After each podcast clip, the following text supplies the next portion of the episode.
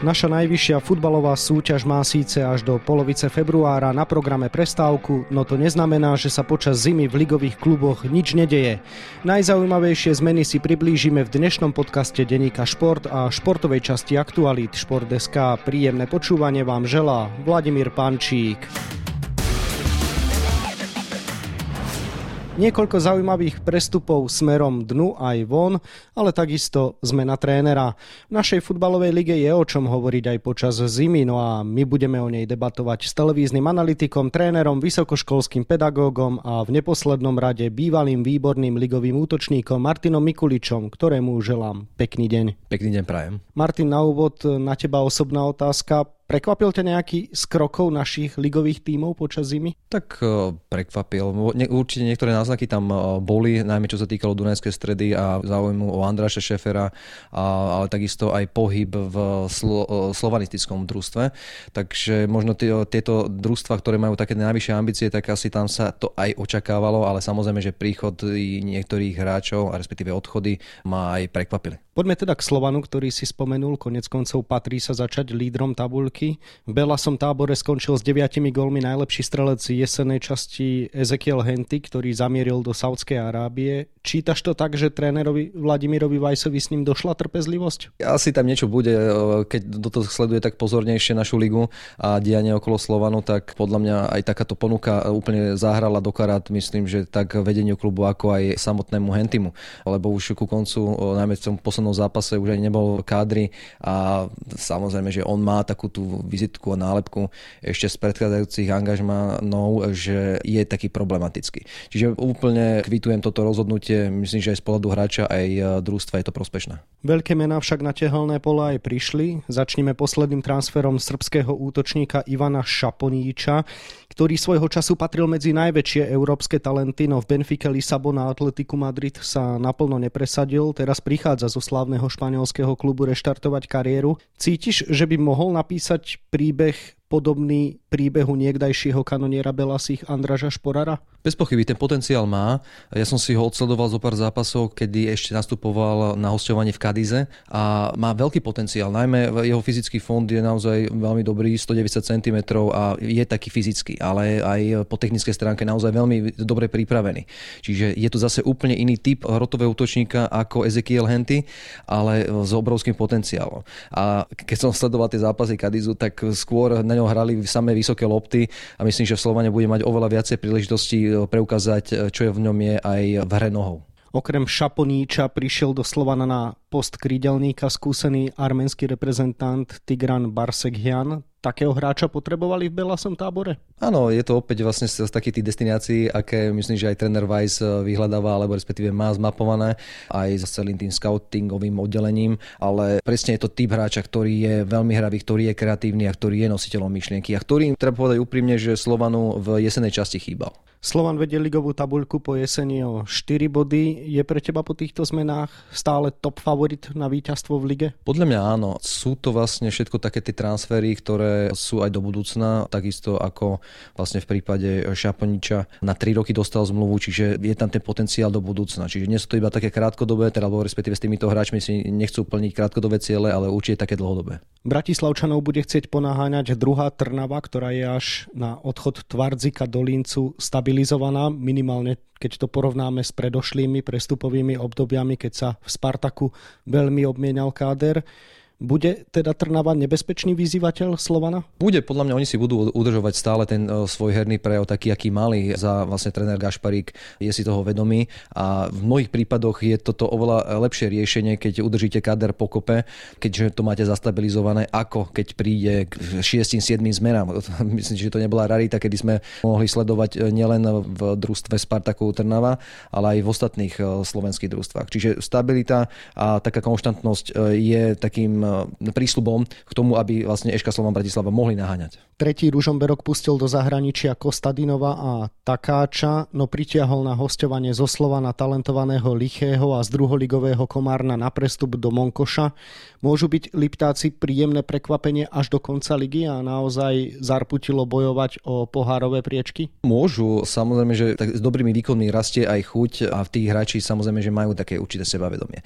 I keď ja si myslím, že sa mohli ešte viacej trošku posilniť, aby mohli viacej konkurovať. Prvá šestka im samozrejme, že už neutečie a budú vlastne bojovať stále s tými najlepšími družstvami a konfrontovať. A samozrejme, že ako náhle nemáte zase nejaké veľké oči, tak pre Ružomberok je vôbec tá pozícia tretieho najlepšieho družstva Slovenskej ligy je fantastická, ale obávam sa, že si ju po jarnej časti neudržia. Zosadiť Ružomberčanov z bronzového stupienka budú chcieť najmä v tábore aktuálne 4. Dunajskej stredy. V DAC by sa teda radi videli vyššie, ale napriek tomu predali maďarského reprezentanta Andráža Šéfera do Unionu Berlín. Bude to pre nich veľký škrt cez rozpočet? Bude. Andráš Šéfer eh, preukazoval v každom jednom zápase takú tú zarputilosť a mne sa veľmi páčil. Nebol to typ samozrejme, že úplne takého toho kreatívneho hráča, ale obehal obrovské množstvo toho priestoru, čiže akčný radius mal veľký, bol veľmi platný aj eh, do koncovky, čiže bol taký ten box-to-box hráč medzi 16 ale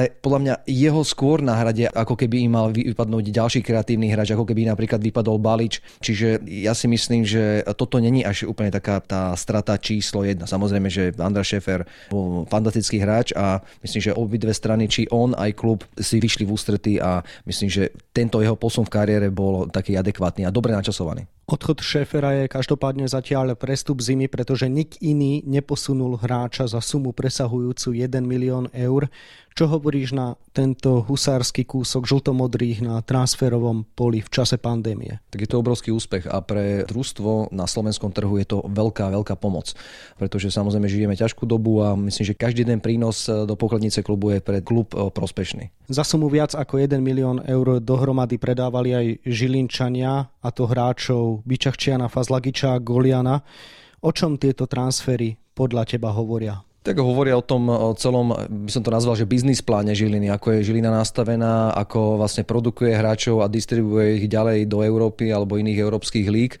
Samozrejme, má to dve stránky. Jeden je ekonomický, kde to svedčí o tom, že Žilina sa dokáže uživiť aj sama s vlastnou produkciou svojich hráčov, respektíve hráčov, ktorých dokáže vo svojom klube trošku rozvinúť a ďalej predať. Ale ďalší aspekt je ten, že Žilina takýmto štýlom asi môže ťažko možno pomýšľať na nejaké väčšie európske úspechy. Spomedzi zvučných mien dotiahlo vedenie Emeška len útočníka Elvisa Sukisu, ktorý naposledy pôsobil v Senici. Očakávaš, že sa to môže dlhodobo podpísať, tento kvázi výpredaj na výkonoch Emeška, alebo sú v klube schopní zalepiť diery opäť z vlastných zdrojov? Tak Žilina to už v mnohých prípadoch dokázala, i keď naozaj Bičachčian aj Fazlagič boli hráči, ktorí myslím, boli ťahoňmi MŠK aj v jesenej časti. A najmä góly Bičachčiana budú chýbať, lebo taký hráč podľa mňa momentálne v Žilinskom družstve nie je. Spomenuli sme 5 tímov, ktoré určite nebudú chýbať prvej šestke, no o posledné miesto v troch jarných kolách bude ešte riadna bitka a to medzi Senicou, Sereďou a Michalovcami, no bez šance nie je takisto ani Trenčín. Koho ty favorizuješ aj vzhľadom na zimné udalosti v klube? Toto je tzv. veľká neznáma, pretože každý z týchto družstiev má stále ako veľmi reálnu šancu sa tam dostať do prvej šestky.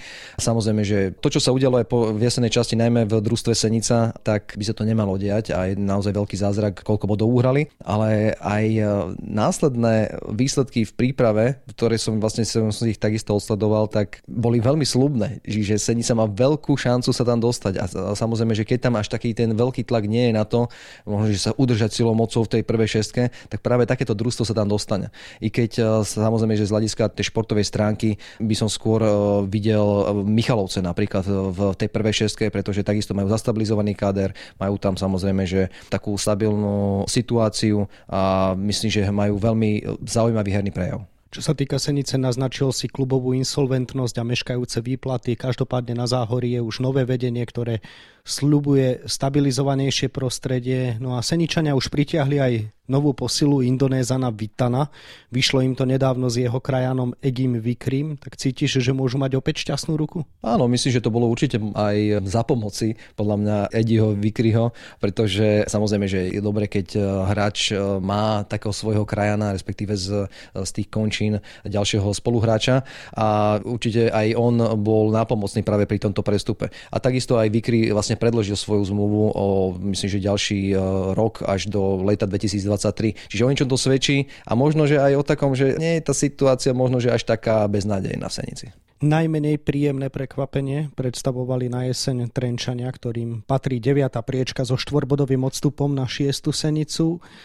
Zaskočilo ťa, že pod Čákovým hradom k veľkým zmenám v kádri na teraz nedošlo? Mňa osobne ani ne, než neprekvapilo alebo prekvapilo. Tá situácia je asi taká, že možno, že aj Trenčania sa spoliehajú na to, že jednoducho sa zachránia, posilnili vlastne skôr realizačný tím o vlastne skúseného člena trénera Galata, ktorý má vlastne už skúsenosti so záchranou práve Trenčianského družstva a vlastne v takou kooperácii s trénerom Ančicom, ktorý dostal dôveru, tak eh, možno ani oni sa nechcú pokúšať o nejaké veľké experimenty. Mňa to prekvapilo skôr z toho hľadiska, že možno nedotiahli niektoré z takých šikovných alebo skúsenejších hráčov zo Slovenskej ligy, ale možno sa ten eh, presun práve do Trenčianského družstva ešte len uskutoční. Poďme na spodné priečky. Nováčik z Liptovského Mikuláša potešil na jeseň desiatým miestom, nie je teda v tom priamom ohrození. No mužstvo opustili počas zimy traja stopéry. Hranáč, Pinter a David Krčík a zatiaľ prišiel do stredu obrany iba František Pavúk, hoci spomína sa možné angažovanie Lukáša Bieláka. Je to veľký problém pre Nováčika? Je to obrovský problém, pretože Liptovský Mikuláš bolo družstvo, ktoré inkasovalo, teraz nie, nie som si istý, myslím, že najviac gólov v lige a práve keď sa vám rozbije ešte stoperská dvojica, tak je to obrovský problém. A zaplatať dieru proste s novými príchodzími hráčmi, tak bude problém. Ale je to samozrejme, že veľká výzva aj pre trenerský tým. Predposledné Zlaté Moravce sú naopak stabilizované, takže myslíš si, že vyvinú na Mikulášanov poriadny tlak? Bez pochyby. Myslím, že Zlaté Moravce majú, samozrejme, že tá situácia nie je tam optimálna. Očakávali podľa mňa, že po jesen, jesenej časti budú mať oveľa väčší počet bodov na svojom konte, ale majú skúsený káder a podľa mňa práve túto záchranu cestu zvládnu. Poďme k poslednému pohroniu, ktoré zaostáva za najbližším súperom, teda Zlatými Moravcami, o 5 bodov, čo nie je málo. Vedenie klubu dalo dôveru mladému českému trénerovi Martinovi Bitenglovi, ktorý pôsobil v Kanade. Na odchode je kapitán Peter Mazan a najlepší strelec mužstva Miloš Lačný strávil uplynulé dni na miesto tréningu s týmom meditovaním vo Vysokých Tatrách. Čo na to hovoríš? Sú to opäť nie dobré signály, najmä v tej pozícii, v akej sa pohrone nachádza, by, by tomu tak nemalo byť. A myslím, že Miloš Lačný je dostatočne skúsený hráč a aj týmto svojím správaním určite niečo naznačuje. A zase opäť trénerská výmena v pohroni, pre mňa to už vychádza skôr z toho, nechcem to tak nazvať, ale nazvem to, ako keby vlastne to vedenie klubu teraz nevedelo, že čo chcú a stále sú nespokojní a nevedia si vybrať, oni si nevedia vybrať toho správneho človeka práve na pozíciu pozíciu či už športového riaditeľa alebo hlavného trénera, lebo meniť troch či štyroch trénerov počas sezóny, tak není to vôbec adekvátne. A samotní tréneri potom aj nemajú tu ten dostatočný čas na samotnú realizáciu alebo daniu tomu svojmu družstvu tú svoju tvár, ktorú oni chcú. Cítiš to tak, že to je to samovražedné sklony vedenia FK Pohronia, ak to tak môžem nazvať, vyústia do priamého zostupu? Bez pochyby sú najväčší favorit pre mňa určite a ja si myslím, že práve tieto kroky, ktoré sa tam nedejú vlastne len teraz ostatné mesiace, ale vlastne už e, viaceré sezóny, odkedy vlastne Pohronie postupilo, tak vždy majú problém s týmito zachranárskymi prácami a stále tam vidíme neustále zmeny práve na pozícii hlavného trénera, čo nie je dobre. Nie je to dobré ani pre hráčov, nie je to dobré ani pre klub. Čiže za mňa je Pohronie asi najväčší favorit na zostup. Poďme k poslednej otázke. Naše futbalové kluby sa už naučili tak povediať žiť s pandémiou. Znamená to, že väčšinu tímov máme na rozdiel od minulých sezón momentálne na sústredení v zahraničí. Stačí spomenúť, že Slovana Žilina sú v Dubaji, Turecko hostí Dunajskú stredu a Ružomberok, Trnava je na Malte. Takže v podstate špička ladí formu v zahraničí na dobrých terénoch.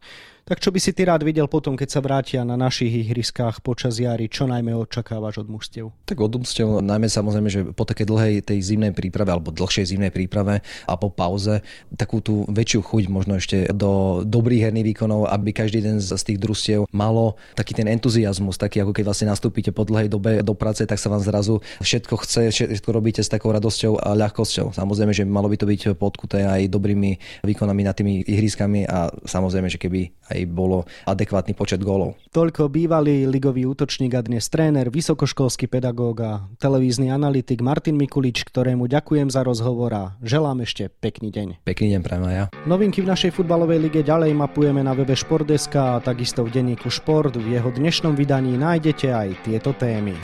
Do začiatku slávnostného otvorenia zimných olympijských hier v Pekingu zostáva už iba 10 dní. Naši športovci zložili v pondelok v prezidentskom paláci sľub do rúk prezidentky Slovenskej republiky Zuzany Čaputovej.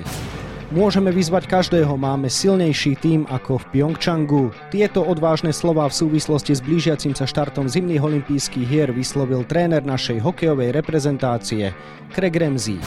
Náš futbalový tréner Martin Ševela prežíva v Saudskej Arábii vydarené obdobie. Jeho tým Abha sa z priečok znamenajúcich boj o záchranu posunul do pokojného stredu tabuľky. Ako si bývalý výborný obranca užíva angažman v exotickom zahraničí? No a na 24 stranách je toho samozrejme oveľa viac. Scenár dnešného podcastu sme naplnili a zostáva nám sa už iba rozlúčiť. Ešte pekný deň vám od mikrofónu želá Vladimír Pančík.